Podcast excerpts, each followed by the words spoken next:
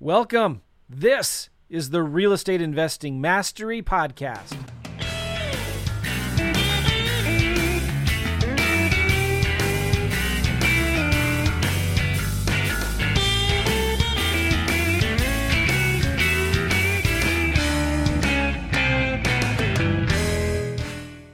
Hey guys, I'm Joe McCall. This is the Real Estate Investing Mastery Podcast. And on this special interview today, I have Michael Jake. Some of you guys maybe have never heard him, but the guys who know who Michael Jake is, he's one of the coolest investors in the United States. Well, there was a time, Joe. Funny that you're streaming on YouTube. There was a time when I had the number one video on YouTube for uh, you, for real estate investing. That is long since passed. I haven't shot a video in ages. I was going to bring that up here. So, you know, a lot of you guys don't know Michael Jake, but he's a rock star. He's a really excellent, awesome investor. You know, you you go to the big masterminds and people know Michael Jake. And he's one of those guys who has a lot of property, um, has survived the downturn and thrived and is doing very, very well in a difficult market. I mean, he's doing things that a lot of us wish that we could do. And so Mike's just a good friend. I've known him for a long, long time. I remember first following Michael Jake on the YouTubes, right? When you had, I would do a search for real estate investing, and I don't know if it was in your living room or something, but you had some really yeah. good videos about yep. uh, lease options or and and subject tos and creative financing and things like that. At the time, Michael, were you trying to be YouTube famous or trying to gain a social following? I mean, this was like 2007 and 8. Do you remember? Yeah, I so I did run a local coaching program in, in yeah. fact back in back in the day. And i think that's what my goal was with the youtube. And i was you know i was kind of on the dan kennedy train for a while. And a, and a good friend of mine i knew through there terry weigel got really good at doing youtube videos and getting placement on youtube. And it's real funny. We were at one of these dan kennedy conferences and i was probably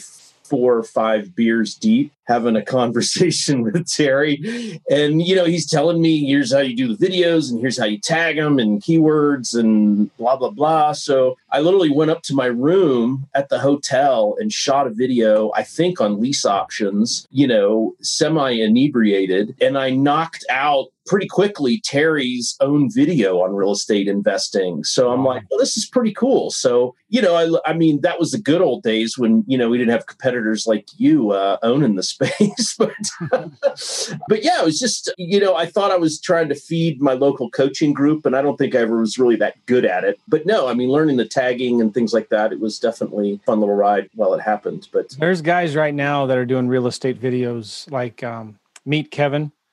Um, uh, uh, Graham Stephan, some of those guys.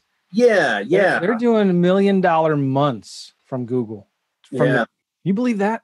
I yeah, I, I, do. In fact, I've sort of watched a little bit of Graham Stephan, and I don't know the Meet Kevin guy, but I watched Ken McElroy videos, and and he referenced Meet Kevin, I think. So yeah, I probably should have stuck with it, but I mean, I hate to say it, it's kind of like a job, you know. Like, I, I, mean, if they don't keep working at it, I think the following kind of dissipates. But well, here's uh, the big problem with it too. YouTube, and in second, can pull the rug out from under them. Now, I'm not going to get into politics, but YouTube's already doing that, and they've said they would do that. Anybody who disagrees with this election and who says, and I'm probably going to be pulled off of YouTube for saying this right now, you just watch, and in five seconds, I'm going to be gone. No, we'll see. but anybody who says like, hey I don't think Biden won, Trump won. They Google's already said in their blog, and I, I didn't believe it when I heard this, and I looked it and I saw it. We will remove your video and maybe even delete your channel. Like insane. So here's one of the problems when you're relying on Google. If you do something wrong or if somebody hacks into your account, and I've heard this many times, somebody hacks into your YouTube account, does some stupid stuff, YouTube, they'll shut you down. It's some $10 an hour minimum wage person in India can shut your entire account down and wipe you out. And then if you're going to complain and try to get it back up, who are you going to go to? You know what I'm saying? Anyway. Yeah, good good um, luck getting through to somebody at uh, YouTube well, you gotta you gotta own the race course. This is one of my. Absolutely. Have all your eggs on just one platform. If any of you listening to this are into social media and you want to be an influencer and all of that, you know, if you're if you think that you you're going to be a rock star forever on Instagram, Instagram's not going to be around forever. You know, YouTube mm, probably be around for a long, long time, but like they can change the algorithm they can hide your videos they can so you have to own the race course. And yeah. one of the cool things about what michael's doing in real estate is he owns a lot of properties. So michael let's talk though first about how did you get started in real estate and when? What what years was this? I started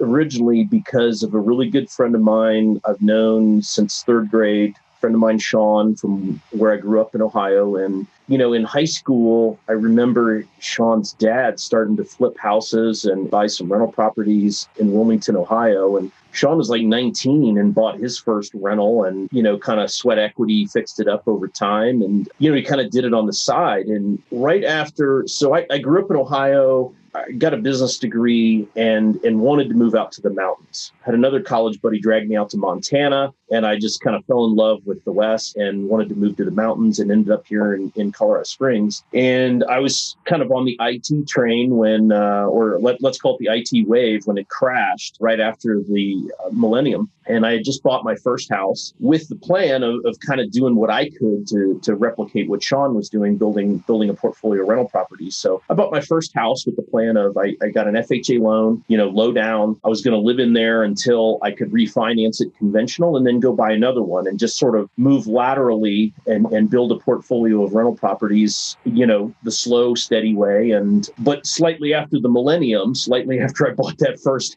house, we all got called into a room and said, Hey, 30% of you guys aren't going to have jobs in the next uh, 90 days. So now people forget about this time, or some people weren't even born yet listening to this. We're talking about the dot com bubble burst, right? Late 90s, early 2000s, right? Yeah, but I mean, in IT, it was all the the the, the millennium and the date change stuff created a lot of demand for IT workers to get in there and get the code changed. And then after the millennium, where's the demand? What are you going to do now? Yeah. Yeah. And, and I mean, I didn't do a lot of that date change crap, but, but that's ultimately how I ended up in the space. Okay. And, you know, it was just round after round after round of layoffs. And they were taking a lot of the people in, and, you know, I did mainframe stuff, which like, I don't even know if those exist anymore, but they, um, you know, they were outsourcing jobs to third world countries where they could get that quote labor significantly cheaper than what they could in, in the, uh, in the yeah. United States. So, you know, we we enjoyed the wave while it happened, but we created our own demise because you know what it cost to keep us as an employee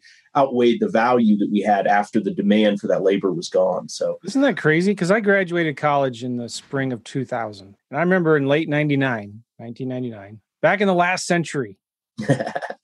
last century being worried like man am i even going to be able to get a job when i graduate in six months right? That was a real fear. A lot of people were worried about that. Yeah. All right. So you're in Colorado Springs. You start buying homes, but you lost. Yeah. So I met my wife out here in 2001, and thank God. you know, because we're going to be talking about how awesome your wife is. Yeah, she is. She's a rock star. Best investment I ever made there. Uh-huh. so, you know, we met in 01. We bought a house together in 02 made the old rent, you know, the, my house a, a rental. So kind of slowly following the plan. But, you know, we also got married in 02 and that kind of slowed the pace of any investing. So by 03, we we're like, I want to do this seriously. I don't want to live in fear at you know in my corporate job like every six months or so there's another round and i literally was sitting in a in a, this huge office building and initially it was so crowded i had to share a bullpen with like there were six of us in a bullpen you know that's a real fun work environment and then i finally ended up because like all these people got laid off i finally get a window seat you know, which was awesome. And there's nobody on this side of me. There's nobody behind me. And, you know, but the writing's on the wall. Like, how long is this party going to last? You know, there's a really good coach, mentor, uh, Bill Bronchick,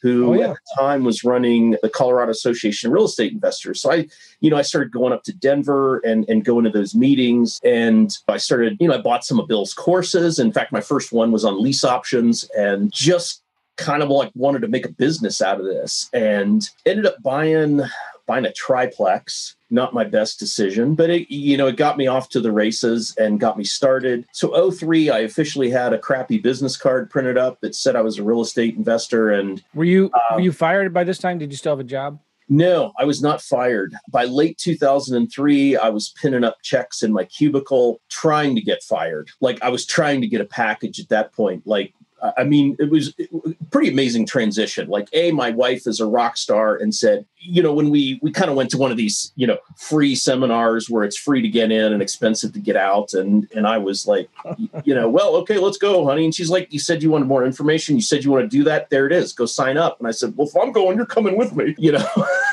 like I was a big chicken, and you know, she, eh, you know, we went to that seminar and and we were able to repeat it a lot, and I and I started buying Bill's courses, and I mean, Bill, Bill, I I really got to give him credit because yeah. he, you know, you can learn all these tactics and stuff, but Bill was an attorney and he was really good at explaining all the legal stuff. And I needed that. And I needed, you know, and I had good paperwork too. So that, and I, I kind of, by, by cold calling, by knocking on doors, by networking at, at local clubs, I, I, came across a guy who I just pestered the crap out of. His name was Brett, and he had credit lines. And I knew if I found a deal, I could, you know, bring him a deal. And back in the day, I had my database, my contact database resembled one of these, a little notebook, and I wrote everybody's name down and you know, and I knew what they were looking for. And ultimately, one of the other people in the club found a wholesale deal. I called Brett. I said, "Hey, I got an opportunity." You know, we went and looked at it, and and he's like, "Well, what do you want?" I said, "Dude, I don't know." I said, "Like, let me. I'll, I'll help you. I'll do some sweat equity. I'll." Uh. So anyway, he knew I was pestering him constantly, and he told me no or completely ignored me a lot. But I, you know, it's kind of getting close to what a deal needed to be and what it needed to look like. And so anyway, I did. I did some sweat equity. We eventually I, I put my course to use and I found a rent to own buyer. I filled it. I, I mean, before we called the business turnkey, I created a turnkey deal out of accident, and and then we sold it at about ten percent below market to another investor that I knew that wanted to buy rental properties. So it all worked out, and I walked away with a check for sixty five hundred dollars. Wow. And that was just like at that time it was like wow, that's like major money. That was like a whole you know month or more of working in the cubicle hell. So um it was just kind of off to the races. And then the next deal, uh, you know, actually Brett found it and he's like, Hey, I'm going on vacation. If you find a buyer for this wholesale property by the time I get back, I'll split it with you. So, I mean, we had nothing in writing. It was just, I mean, he said, I got this property in Woodland Park. I said, dude, I made one call because again, fancy Rolodex. I, I called a guy that I knew wanted rental properties in Woodland Park, and I, I made eighty five hundred bucks on that deal. Wow! Then uh, you know I think I did a couple of lease options with a tired landlord. Got that from Bronchick's course. So now I started having some passive income on top of what you know the triplex, you know the original house, and you know I kept plowing it into marketing and mailing letters and and doing stuff like that. And by the end of the year, I mean I think we did I don't know, maybe a quarter mil in cash and equity. And what and year was this? This was 03. Excellent. It's an 03. Yeah. And Good. then almost $250,000 in equity and profits. Yeah. Yeah. Deals. Yep. Nice. And, you know, we, I paid off debt, put it back into my education. You know, clearly I've spent a couple of bucks on courses and seminar manuals.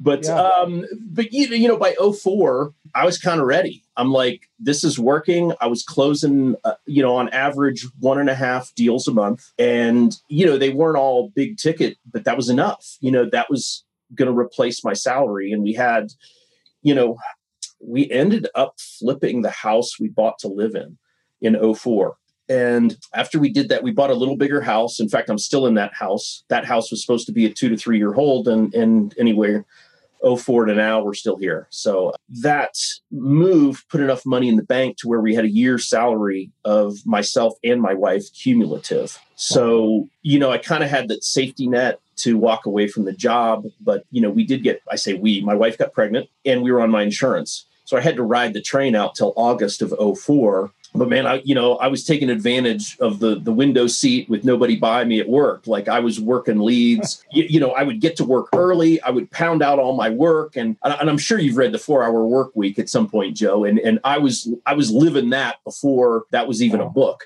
Like yeah. I was pounding through my work so I could spend my my lunch on doing real estate in the afternoons. And like I was so sure I was going to get a package, man. I'm like they're going to so fire me. And I did my review in 04 and they're like, we're so you know, you're doing such a great job. And they gave me a freaking raise. And I nearly lost it. I nearly laughed at my boss over our phone call review. And, and I was like, crap, I'm not going to get a package.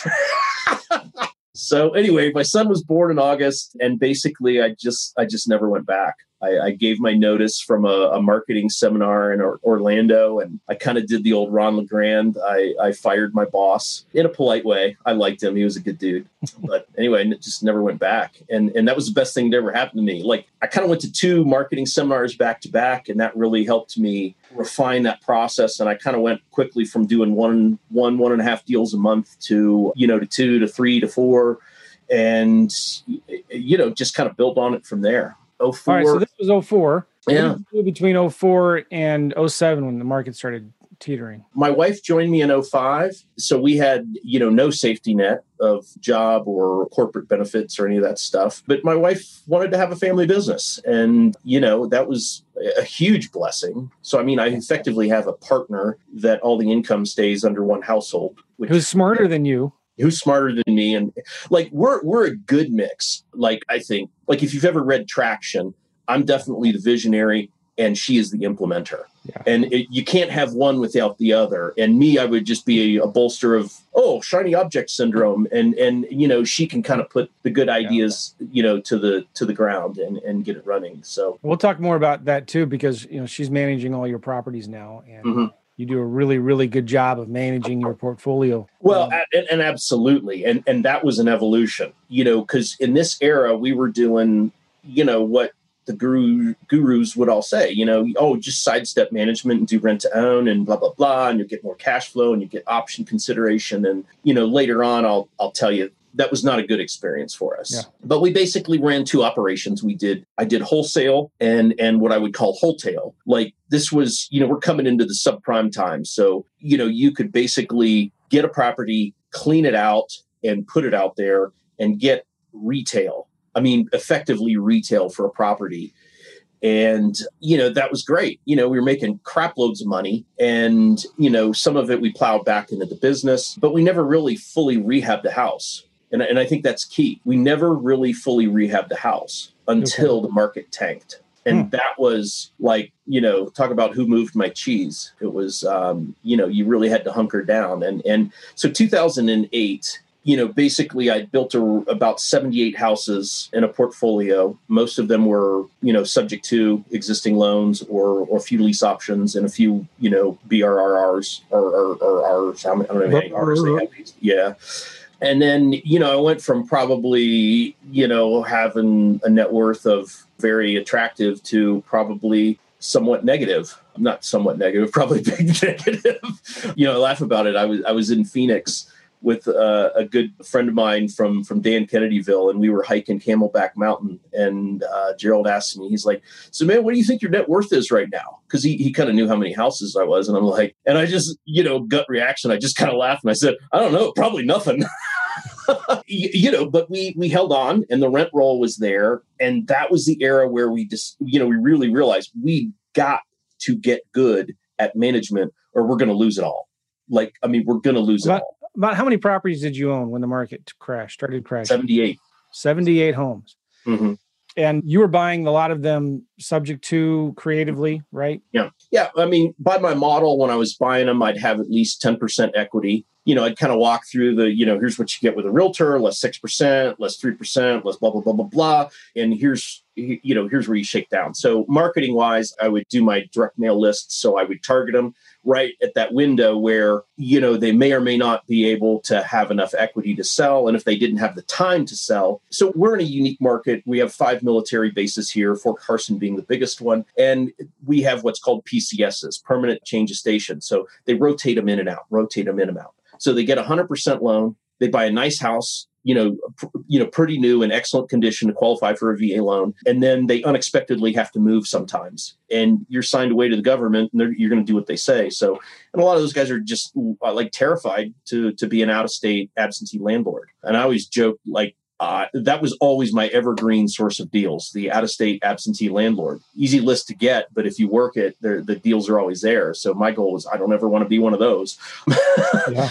but um, you know we we just racked them and stacked them and you know 10% equity on like in in 2006 i bought 36 rentals so wrap your head around that. 2007, I, you know, I went to this seminar by by Jack Miller and John Schaub called the Subprime Meltdown. So I went to this in 2006. that was before anybody was really even talking about that, wasn't it? Yeah, yeah. I mean, I I had a crystal ball and I just didn't pay enough. I'm like, oh, it's not going to be that bad here. You know, like we, we knew what was going on in Florida with in the condos and the California. And I'm like, you know, this is Colorado Springs, you know, slow and steady. Nothing really dramatic ever happens here. We're going to be fine. And I was wrong. You know, I mean, 2008, our, our properties pretty much dropped 20% overnight. I mean, it seemed like it happened overnight. And now we went from wow, I'm I'm smart to holy crap, what did I get myself into? But and what kind of cash flow did you have on average for each of these properties? Not much. Not we had enough to support them. Not so, much for vacancies. I, I mean,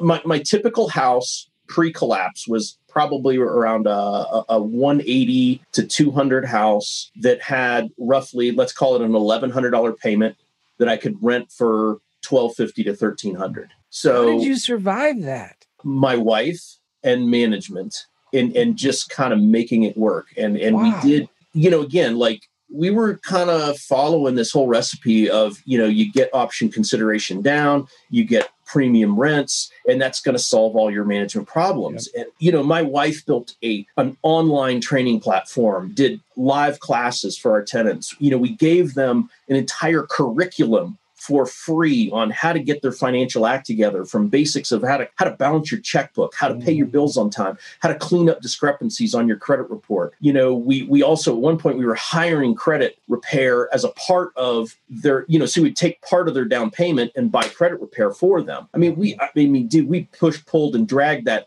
any way we could possibly to get them through to the finish line. And you know ultimately our biggest competition was it did work but you know, they went from, okay, I can't buy a house and there's like a handful of rent to owns available to now I can get qualified and the world is you know the world's their playground. So we we had a, lo- a lot of people went and bought a different house. A lot of them bought new builds because the you know the builders were given really good deals at that time. And and you know the new car smell is gone from the house they're living in. So so did you like when you had a vacancies and you always had vacancies I'm sure mm-hmm although because of your wife, your vacancies weren't that long. But like, did you have enough in reserves to cover that those mortgage payments?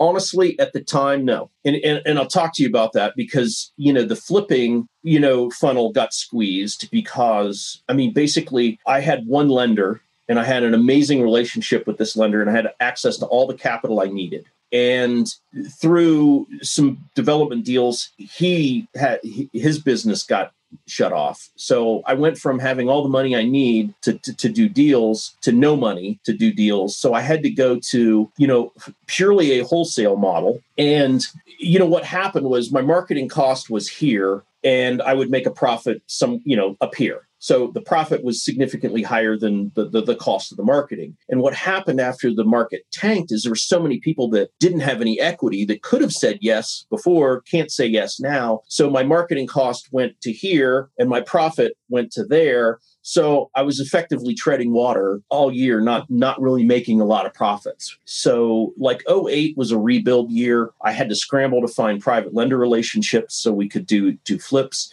We had to scramble to figure out how to do rehabs. And and I mean in that process, of, of probably 08 and 09 you know we we we took on a lot of personal debt you know we had a home equity line we had some other credit lines that we'd established to do flipping and those ended up as long-term credit lines you know that we were using to feed you know vacancy and and, and maintain the properties and people that didn't buy our houses which was most of the tenant yeah. buyers you know if they put five grand down they took 10 grand out in maintenance and, and we lost a month or, or more of vacancy while we had to do the fix up other people I mean, it was a it was a huge recession, so we had a lot of people losing their jobs. It would have stayed, but couldn't because they lost their jobs. So again, we had we had so much more turnover.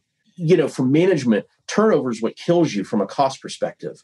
Like when you lower the turnover, you radically lower your your holding costs on a property. And and ultimately around, I think it was 06, I was at a Dan camp, maybe it was 07. I, I ran into a guy named David Tilney, and I'd heard this guy's name every time I'd go to a real estate seminar you know, especially the Jack Miller, John Schaub stuff. They're like, "Oh, you're from Colorado Springs. You must know David Tilney." I'm like, "No, who is this guy? I need to meet him." And and he's kind of like the the single family house, you know, property management guy.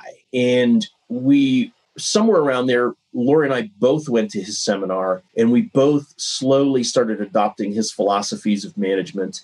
And we slowly got rid of the rent to own and went to a traditional management. And that really, you know, by effectively getting less upfront and believe it or not, charging less monthly, we made radically more money because mm. we had significantly less turnover. We had significantly less wear and tear on our assets. And effectively, like thinking of the tenants differently is revolutionary. And in all my management philosophies, I'm going to give credit to David Tilney. I mean, he really is the guy to teach this stuff. But, you know, Joe, we, we, we both have businesses and we both have employees.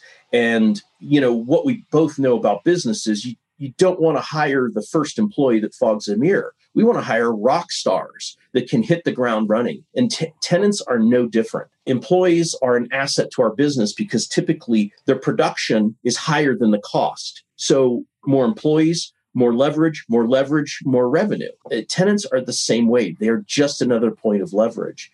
And you want to hire rock stars.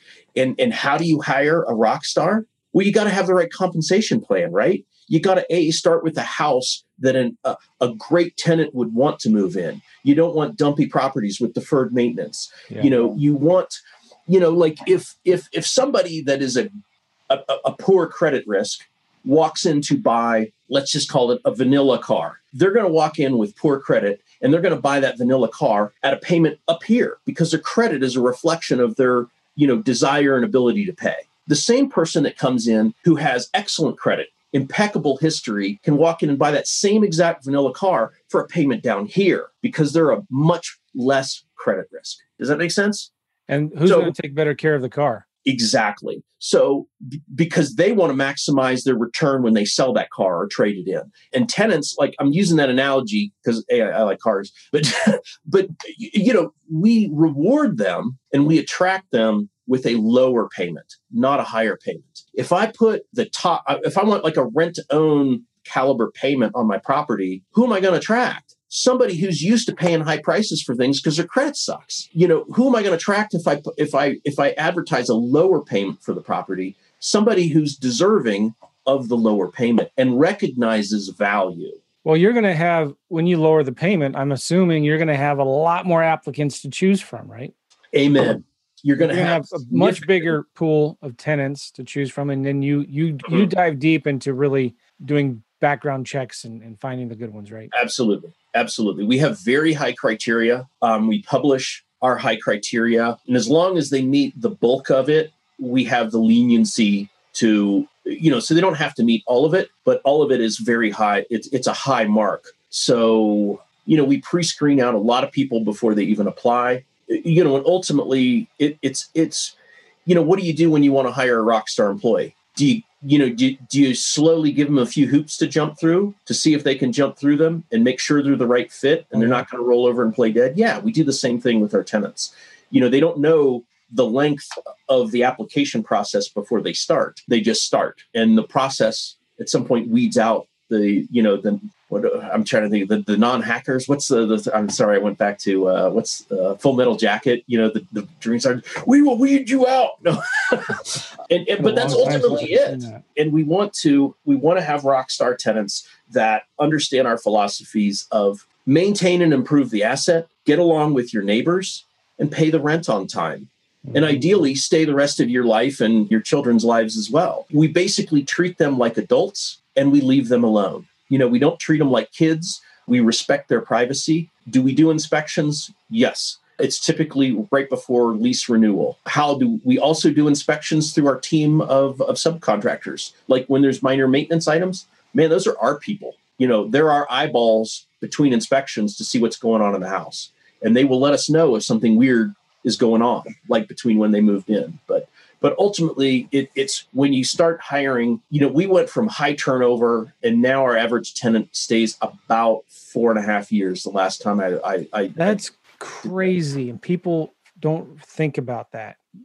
You know, and, I'm a guy who loves lease options. Mm-hmm. Um, I've bought my own personal residences with lease options starting with lease options, right? Mm-hmm. There are some pl- there's a place for lease options, but don't feel like that's the only way to do this right? There, there, there is a place for it, yeah. and there is there are markets where that that probably can work. But you still you can't throw out your normal pre-screening process.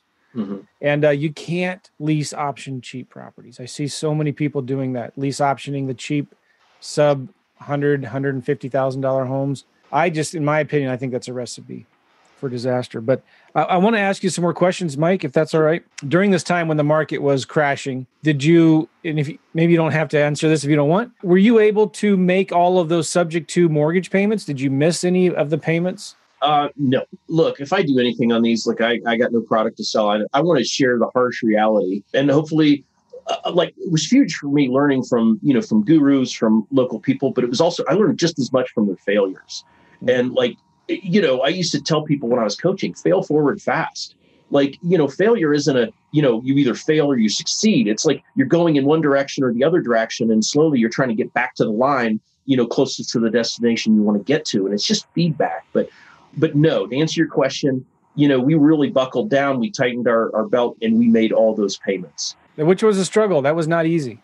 No, it wasn't. And and we did take on a lot of personal debt, but you know, whether they were somebody else's loan or not, that's what I agreed to. And, you know, we treated them all like our own loan. And, you know, I will tell you a story because there was there was one neighborhood in particular that I bought from one unit that was PCSing out in 2006 these guys were literally passing the phone to me. And the one guy that started this had one house that had 200, 250 a month negative cash flow. But I, but I got all six of these guys' houses in the same neighborhood. So all six of these houses came, and that was kind of the, the turd in the punch bowl. But, you know, in the middle of the recession, you're looking to cut costs any way you can. Well, this guy calls me and he says, Hey, my wife and I are filing a bankruptcy. And I wondered uh, if if that's going to impact you. And I said, well, you definitely, you know, talk to your attorney, but you're going to want to include that property in your bankruptcy. And you know, anyway, we had a short conversation, and that was kind of the end of it. And I'm like, you know, and I kind of thought, and I'm like, I followed up with him a month later. I said, Hey, I just wanted to see what's going on with the bankruptcy.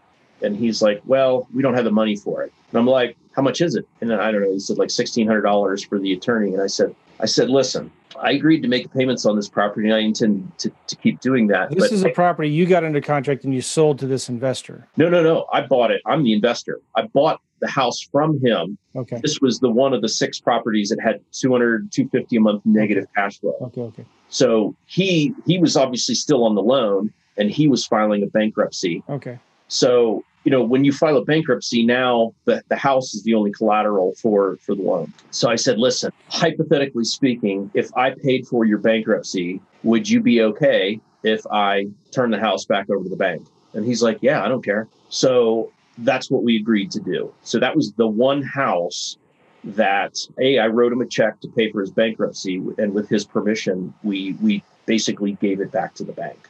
Okay. Now, let me wind the clock forward. Wish I still had that house because I, I, mean I know how to do the math now. I know how to work the financial numbers, and I mean it's just sort of like putting two hundred fifty dollars into a four hundred one k every month, hoping you get a long term yield. If I could plug that yield I, I would keep the damn house. Wow. Like, I, I, mean, a house is just a doohickey to create a yield. And, and I'm in a market where all these sub twos, they're not high income properties. In fact, there's probably no income in the first five years when you really look at vacancy maintenance and, and, and repairs. And, and it's, you know, you're building an investment vehicle that throws off yields that come in the form. I, mean, if you completely remove income, you get depreciation in, in the, in the midst of the mess when we were flipping properties after the market tanked, we got to keep the first $380,000 of income tax free because of depreciation that carried over from our rental portfolio. So, which is significant. It, it's significant. During that phase, when I, I also capped my income right about $380,000. You know, I mean, it was more than that, but we had business deductions on, on top of that. So basically, we were technically in a zero tax bracket during that phase. So that's when I took my, and they also allowed you to do traditional to Roth rollover because the government wanted more tax revenue now. So we took my old IRA from corporate America and I did a conversion to Roth and paid zero taxes because we were in the zero tax bracket. Wow. Okay. And I so, can tell you um, what I'm doing lately because that's what I'm doing is, is working my Roth. so you survived the crash. You yeah. know, what did you start doing in 2010, 2011? Paying off personal debt aggressively okay. that came with the portfolio started buying heavily again. I mean, I wished I'd have started buying more like in in 10 for long haul cuz like looking back every loan originated from, you know, 2008 on was wholesale. I mean, retail 100% VA loan in 2008 is flipping wholesale cuz that $200,000 house was now a 140 house or, or 160 house, which in today's market is a 350 house. Like it was so dirt cheap relative to where it was going to be because we dropped so far below the inflation curve. Like I, I mean, I quit calling you know value increases in houses appreciation. I just call it inflation because that's what they do. They inflate. You can call it speculative, you can call it whatever. Look back at history. Like, never has there been a, a, window of 10 years when a house was still worth less than what it was 10 years prior. So, you know, that that said, I look differently. Like nowadays, houses I bought at 2007, if I'm selling one, I'm walking away with you like sig- like six figure checks. Like, and I most of that wasn't from inflation or appreciation. Most of that has been from amortization. Another Principal benefit. Pay down. Yeah, yeah. I, I even have it on my little coffee mug. Thanks to Pete Fortunato, I have all the the benefits that can be carved oh. a piece of property. Would you do us a favor and send us a picture of that so I can put it on the podcast? Yeah, sure. I, I mean, you got to give credit to Pete Fortunato. He's the guy oh. that came up with it and uh, teaching the, that philosophy of carving up the benefits for for probably forty years. So that's yeah. I'd love to. I'd love to see a picture of that, and I'll try to put it on the podcast mm-hmm. here. Can I ask you about in the last five years? You know, you've been on a buying spree. You're buying a ton of property. Mm-hmm. What are you looking for when you buy a property, and, and what's your criteria? Well, let's let's back it up to up to two years ago. I was definitely on a buying frenzy. You know, I built up our, our personal portfolio to a little over 100 doors. And at that point, you know, we always had at least one employee to help with management. And, and my wife kind of realized, like, we're at capacity. So if you self manage all your properties too, right? Yeah. I mean, we have our own management company. So, you know, my wife oversees that. And, you know, Nancy and, and Sharon are the two that we have that work in that, uh, that uh, part of our business. But I mean, Lori effectively is the CEO, our COO, and I would be, I guess, the CEO. Um, I, I don't know. I'm mostly unemployed right now. You know, we you know we were we were in CG. We were in the full let's scale, scale, scale. You know, we really scaled up our flipping business. You know, we, like CG.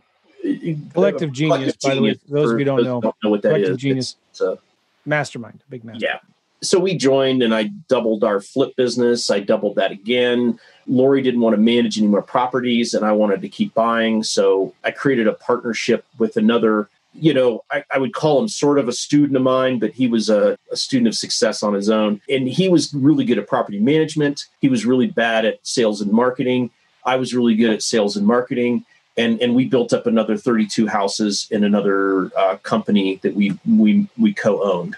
Um, so about two years ago, we decided, hey, it's been a good run let's part ways. So we we sold off all 32 of those assets, and we each deep you know paid off a bunch of our our personal assets uh, along that road. Good, um, Michael. Michael, I'm sorry to interrupt. Mm-hmm. My main marketing guy director just texted me, and he needs a Zoom account for a coaching call. So I have to get off Zoom okay. right now. Can we break this up into a second part? Would you mind? Not at all. Let's do it. Oh, this has been really good because I have about five or six more questions I want to ask you. Cool. And Michael, I appreciate you so much, guys. If you want the show notes, go to realestateinvestingmastery.com, realestateinvestingmastery.com. We'll do a part two and we'll see you guys there. Thanks a lot.